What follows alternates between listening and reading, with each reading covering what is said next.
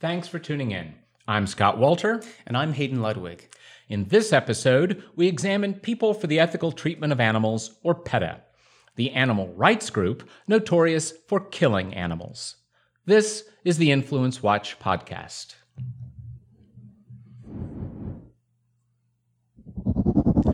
People for the Ethical Treatment of Animals, better known as PETA, claims it's the largest animal rights organization in the world.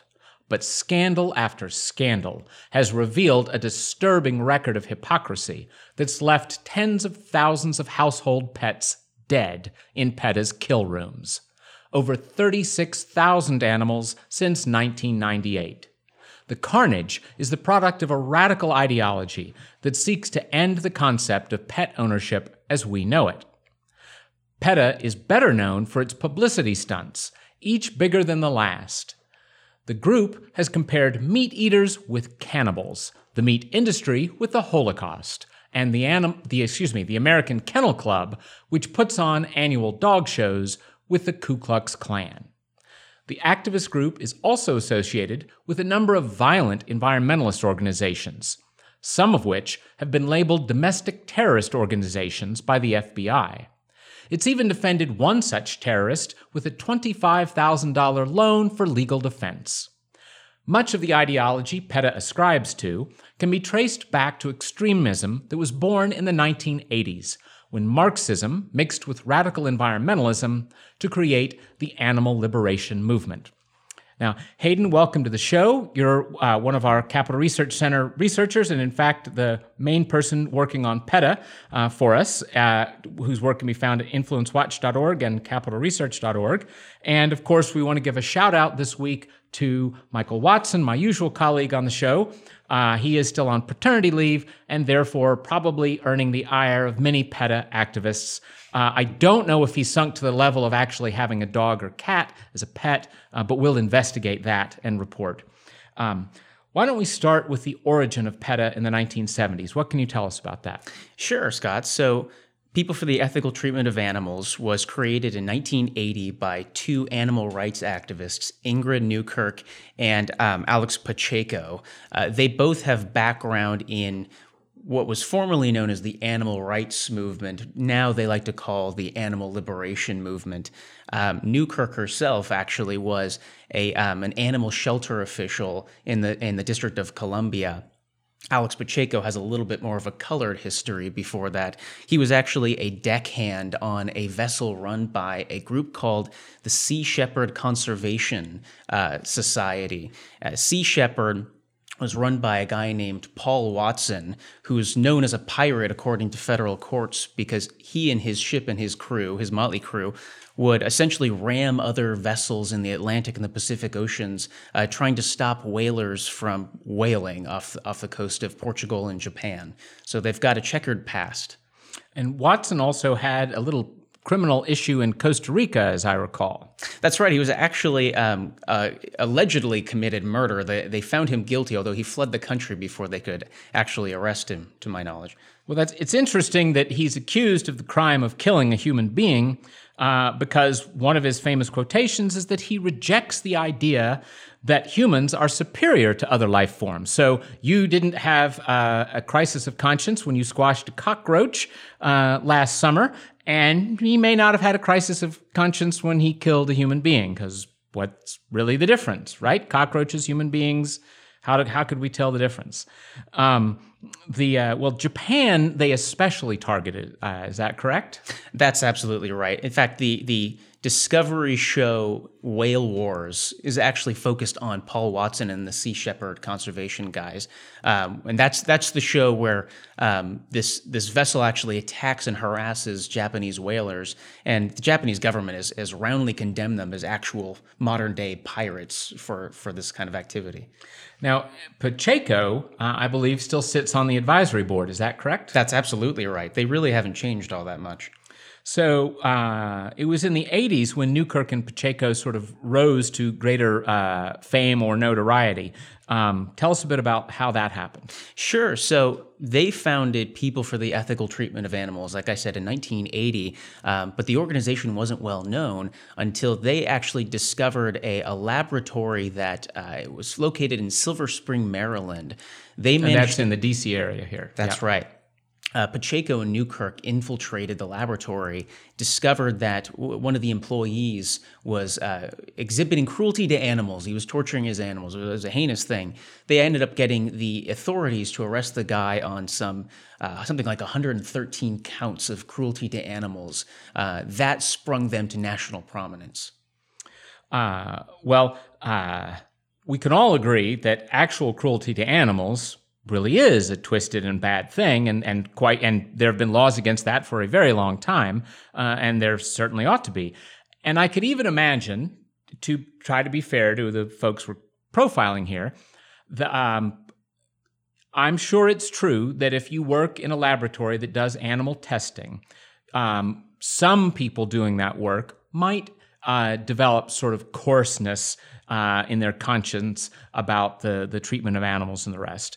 And obviously, any experimentation always ought to be done as humanely as possible. That is to say, like humans would do, not like animals would do with each other. But having said that, uh, these are not folks who just care about rabbits and dogs and cats being not handled gently, right? I mean, they're a lot more radical than that. Oh, absolutely. They they have a, an ideology that uh, PETA ascribes to that's essentially misanthropic. It's it's a hatred of humanity. You see this best expressed in Ingrid Newkirk's uh, own words. This is this is an individual who sterilized herself voluntarily at age 22 uh, because she she never wants to countenance the thought of bringing another human being onto this this planet. She's called human beings growing like cancer. She said uh, that she, she's compared slaughterhouses in the in the poultry and meat industry with Buchenwald, the concentration camp. So, uh, real extremist beliefs and hatred of, of the human condition. I want to correct you there. The slaughterhouses are Auschwitzes. It's the fur farms that are Buchenwalds. My mistake. the um, uh, and I've got a quotation here that I think you dug up for one of your pieces from New York Magazine, just as recently as 2003. Uh, she says, "I'm not, I'm not only uninterested in having children." I'm opposed to having children. Having a purebred human baby is like having a purebred dog. It is nothing but vanity, human vanity. Uh, so, um, uh, why don't you tell us a bit about uh, what she thinks should be done with her body after she dies? Oh, oh gosh, she's she's said that when she dies, she wants to have her liver sent to somewhere in France to be made uh, foie gras out of, uh, which is a lovely concept. She wants to have handbags made from her skin and an umbrella stand made from her her seat, her rump, if you will.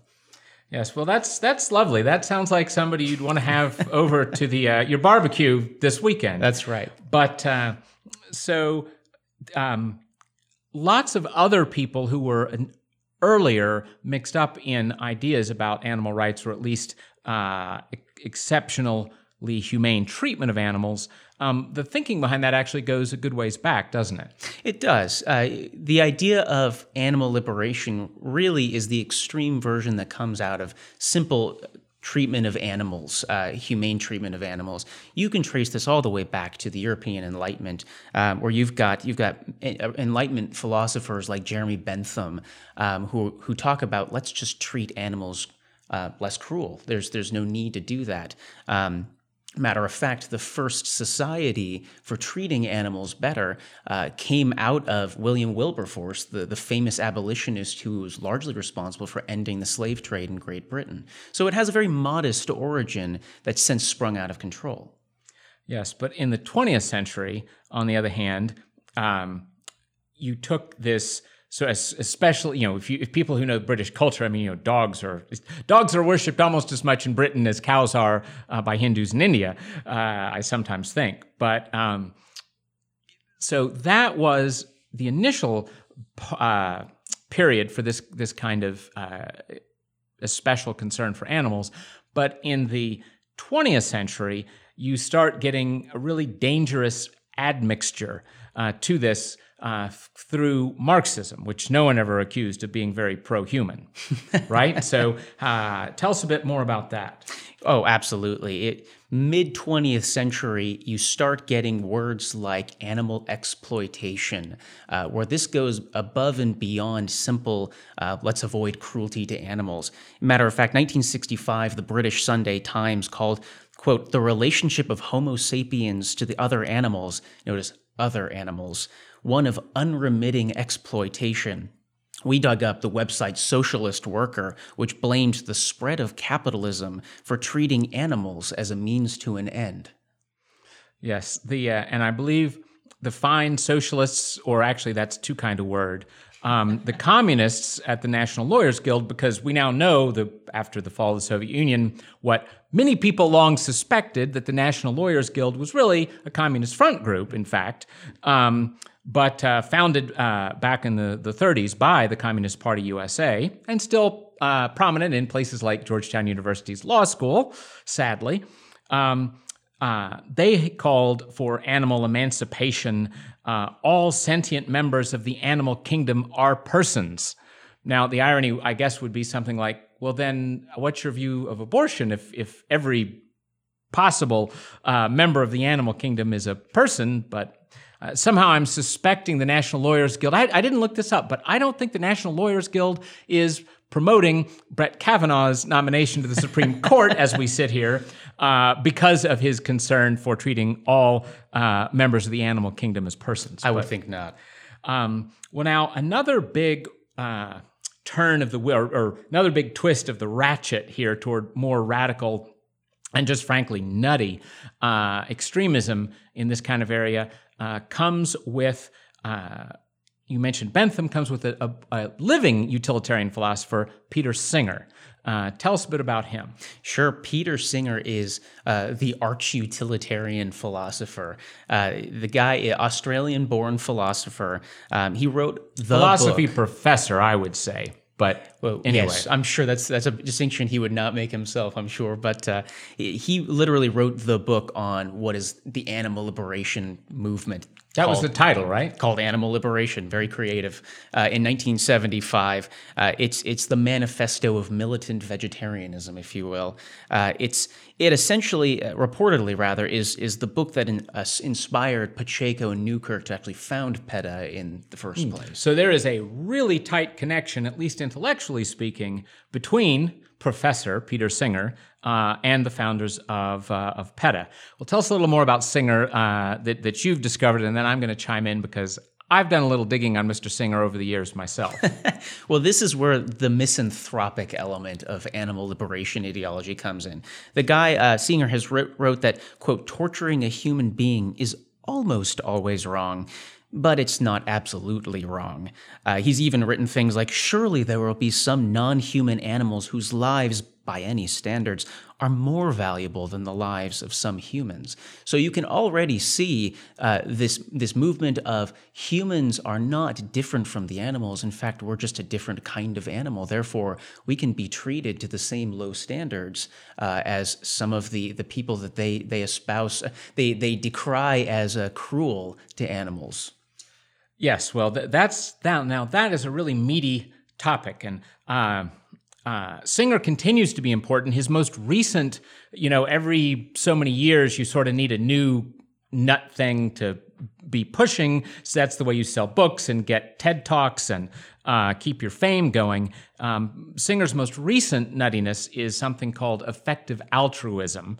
Um, and it's, uh, something that I've written a good bit on. And sadly, though he used to be a understood to be a third rate philosophy professor in Australia, some genius uh, found a way to sneak him into Princeton. Now, he was not initially brought into the Princeton philosophy department, because my understanding is because uh, nobody would pretend that he was a prestigious enough philosophy professor to, to be put on the faculty in that way. Instead, they created a little uh, nonprofit uh, 501c3 entity at Princeton, and they that's the entity that he was brought to Princeton on, and then he his he offered to do a free course for the philosophy department, is, is my understanding, um, or or I don't know if it was free. I shouldn't say I, I, I guarantee that, but he offered to, to teach a course and take some of the teaching load off, you know, little teaching load off the others, and uh, but uh, and that was sort of the way he got snuck into Princeton, and where he, of course, now it's he's Princeton ethicist,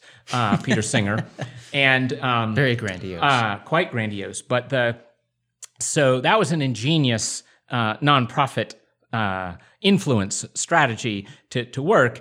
Um, but the thing that people should know about just how radical his views are, it's, it's even worse than the, than the way you've laid it out here. He actually, despite on the one hand, he's for animal rights in the most extreme way.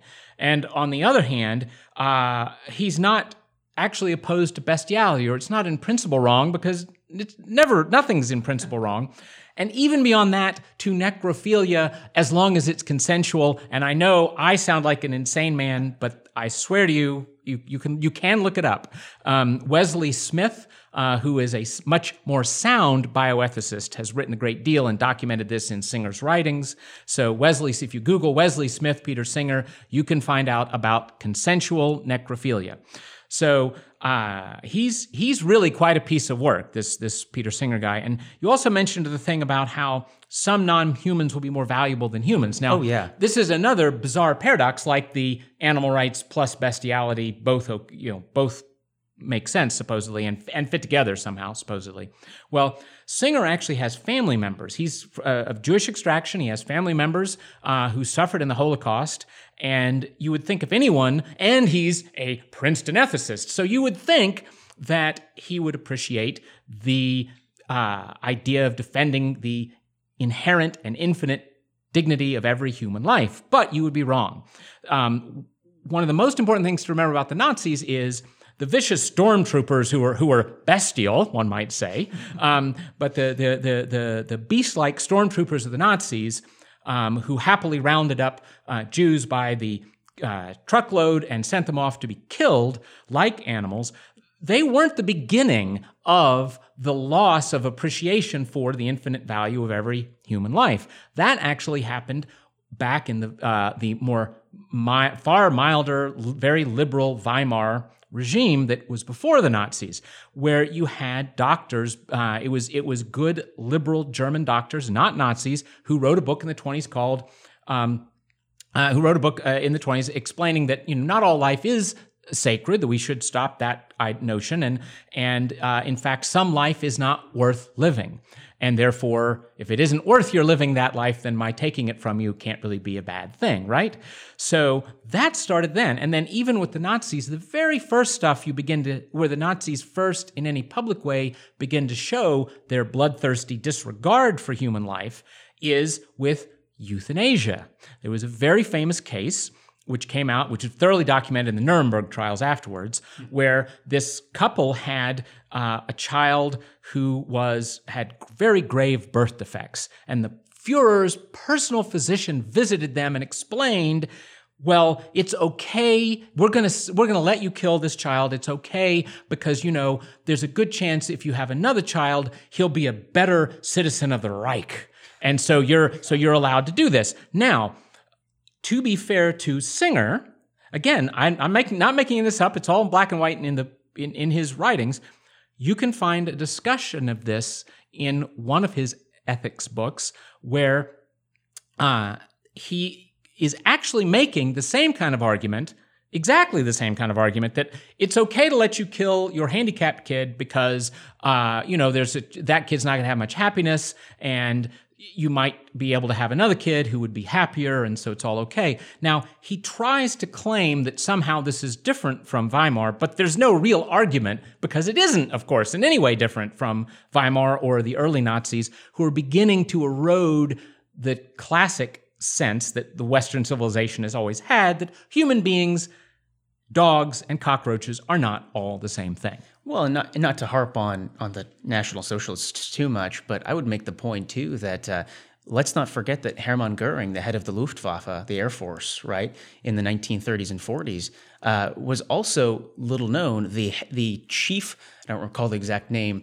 the chief environmental officer, if you will, of the Third Reich. That was a that was a position that he held very dear.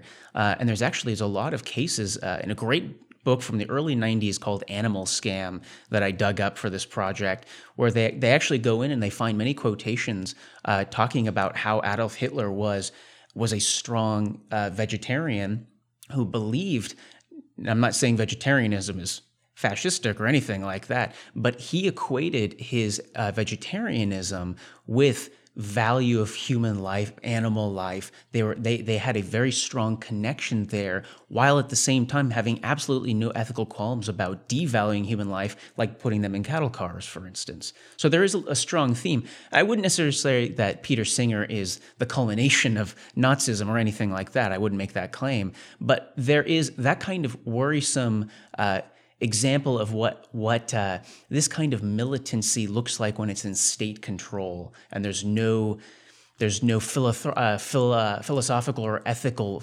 things to stop that from going any further.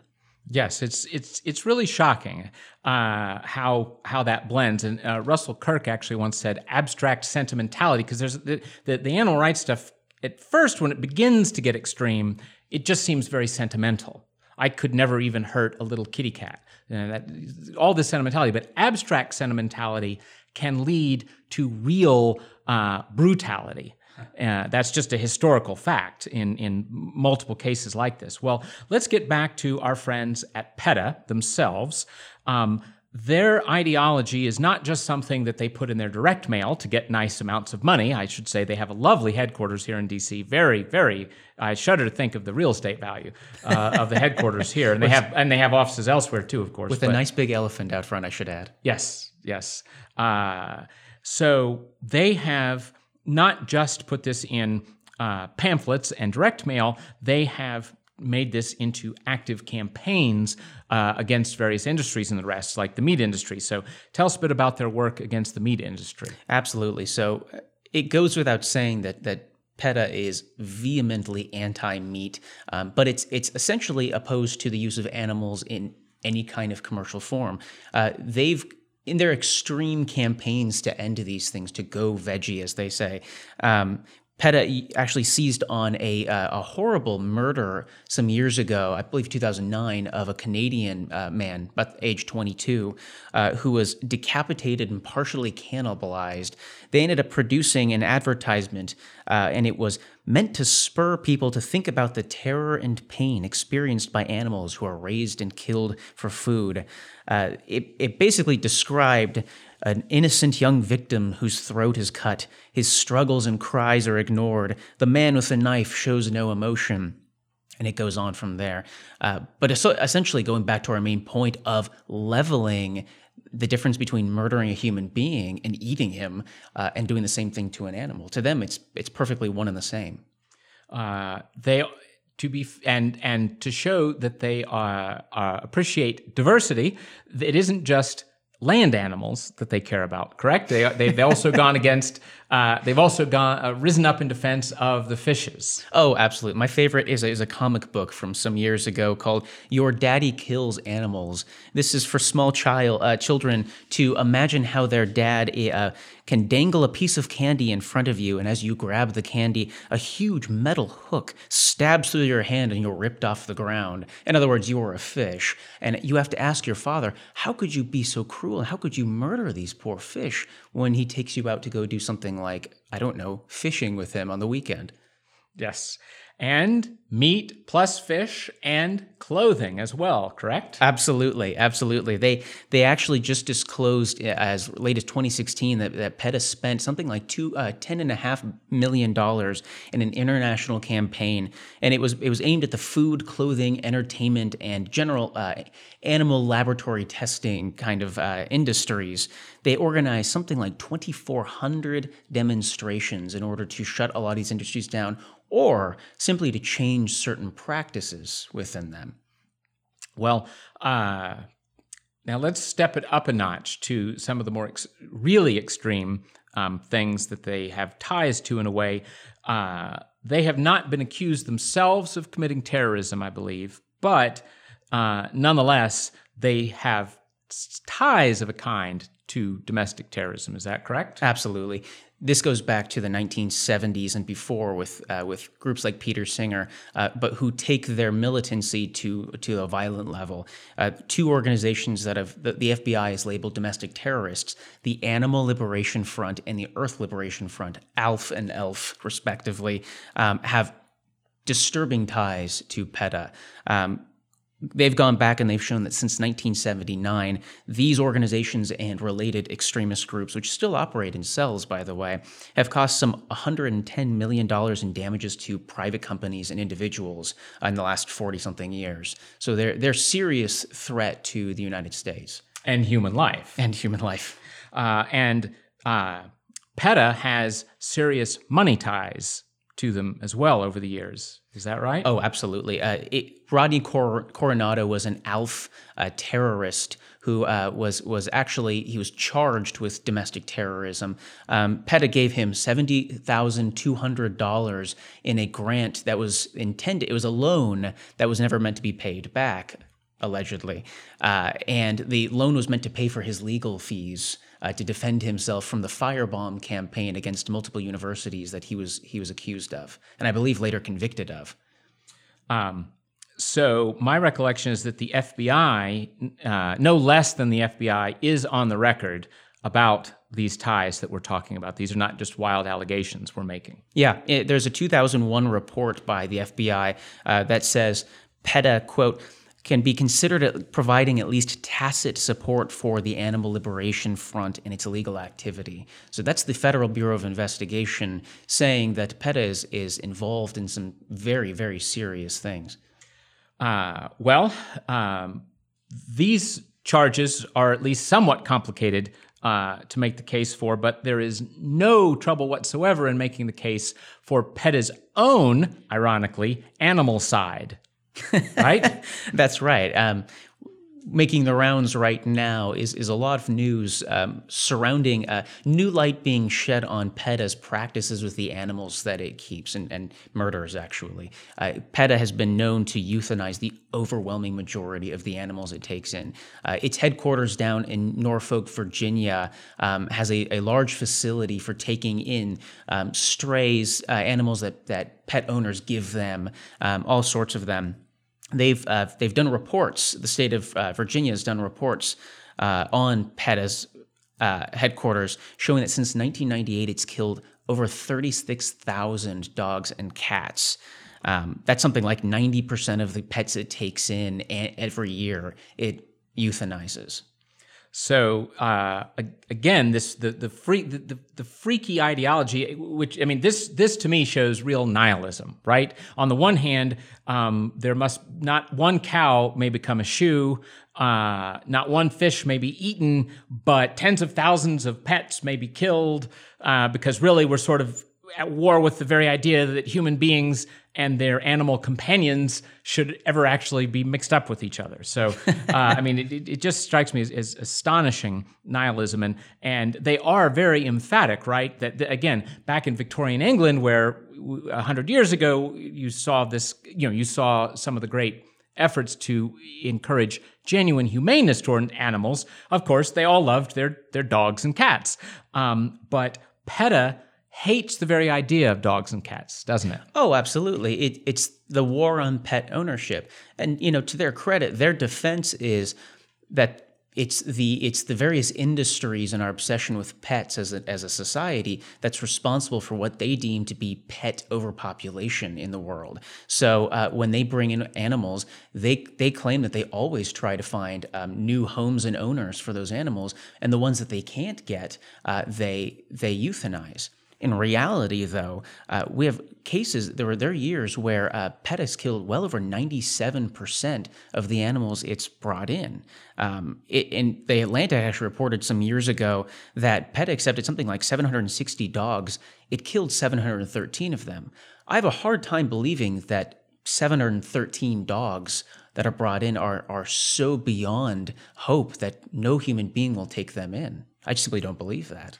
The um, well, and there was a uh, uh, Stanford Law graduate, Nathan Winograd, you quote in one of your reports, talking about what a lie that the, the PETA claims are in this, uh, and I, it's worth reading at length here. It is a lie because rescue groups and individuals have come forward stating that the animals they gave PETA were healthy and adoptable. It is a lie because testimony under oath in court from a veterinarian showed that PETA was given healthy, adoptable animals who were later found dead by PETA's hands, their bodies unceremoniously thrown away in a supermarket dumpster. Uh, so yes, shameful. It's it's it's genuinely shocking, and it also shows that these paradoxical, irrational combinations of ideas uh, are so nihilistic that in the end it produces what Dostoevsky taught nihilism produces, namely mass death. Oh yeah, and, and, you know there was another uh, PETA employee, Heather Harper Troy, who very recently, I believe it was last year, um, made the claim that PETA euthanizes what she calls highly adoptable puppies and kittens, and she she even says that it's often on Ingrid Newkirk, the, the founder of PETA, on her direct orders. Um, and th- their idea there that she was she was saying is that it's a waste of time and money for PETA to try and find pets uh, owners to take over the pets. It's much cheaper to simply dispose of them. And you know, it doesn't help that they've got a massive $9,300 walk-in refrigerator with four large trash cans uh, for corpses before they're they're cremated in there, according to the ex-employee. The same ex employee uh, also said that she was told by supervisors that when you're talking to people who are going to hand over their animals to you, you tell them, oh, we're going to find great homes for them, even though you have no intention whatsoever of, of perpetuating the evil of petness. Oh yeah, it's it's in the state of Virginia where they're headquartered. There is a five day wait period from the time that PETA receives the animals to when they're they're legally allowed to put them down if they can't find ownership. And I'm sure there's some exceptions to that. But her point was simply that oftentimes they'd, they'd have pets, hundreds of pets that were euthanized within 24 hours of being delivered. That doesn't smack of an organization that's seriously bent on trying to find new pet owners to adopt them. That's right. Well, let's let's shift over now to the funding of PETA because it is a multi-million dollar organization, as I said, with lots of nice real estate hither and yon. Uh, what are some of the f- basic facts about their funding? So, most of PETA's funding seems to come through uh, the Foundation to Support Animal Protection, or the PETA Foundation. Um, it's taken over $40 million in grants since 2000. Uh, the strange thing is, since 2004, 28 million of that has come from this relatively obscure private foundation, Nancy's Animal Rights Foundation. It's headquartered down ARF, I notice, is the acronym for that. ARF, Nancy's ARF, as she loves to call it. It's down in uh, Fort Lauderdale, Florida. Um, it's given $65 million to a handful of animal rights groups since 2004. About half of that, 30.4 million, has gone to PETA and the PETA Foundation. The other 33 or so has gone to the Physicians Committee for Responsible Medicine, which is a, a, a social justice activist group that's closely aligned with PETA and their ideology. Uh, well, they also have uh, donations from a quote unquote dark money machine. Is that not right? That would be the Tides Foundation, our favorite dark money machine. The Tides Foundation is a major uh, pass through organization for left wing organizations. Uh, it's also famous for incubating other organizations, which you could probably explain better than I could. The uh, yes, well, they they they, they help uh, not left wing nonprofits get off the ground, or if you just need a little left wing nonprofit for just a few weeks at the very end of a political campaign, and then you need it to go poof and disappear, uh, they can do that for you as well. Um, we should add there that the John L. Neu Family Foundation, uh, which also supports the Brennan Center for Justice, the greatest opponent of, of uh, voter integrity uh, in America, arguably, and the National Resources Defense Council. Uh, the Neu Family Foundation has given PETA uh, $400,000 just in the last few years here. Um, uh, well, the this is quite an impressive organization, and again, I would just say that the the philosophy, to me, the most disturbing thing, even I'm very disturbed by all the slaughter of animals unnecessarily and disturbed by, by lots of the crazy rhetoric.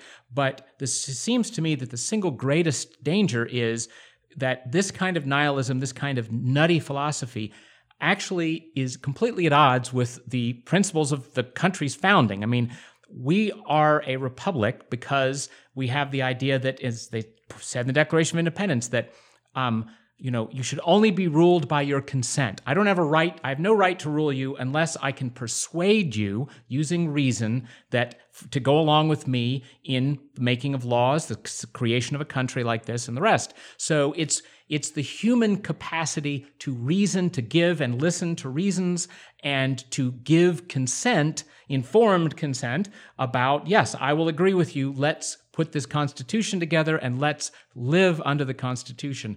That, you know, the essential thing about human beings that all this craziness ignores is the fact that I have a, a, dog, but I've never been able to give or receive reasons for anything from my dog, where he, he and I are never going to live uh, with cons- mutual consent in that way.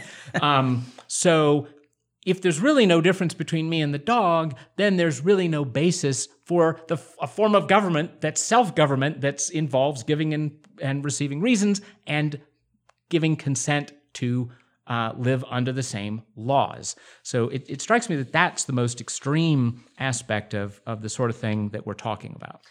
Oh, I would I would 100% agree. I, I think if if PETA were merely focused on trying to help the situation of, of threatened, endangered, injured, whatever animals, uh, that would be one thing, and a lot of their activism could be excused as passion, right?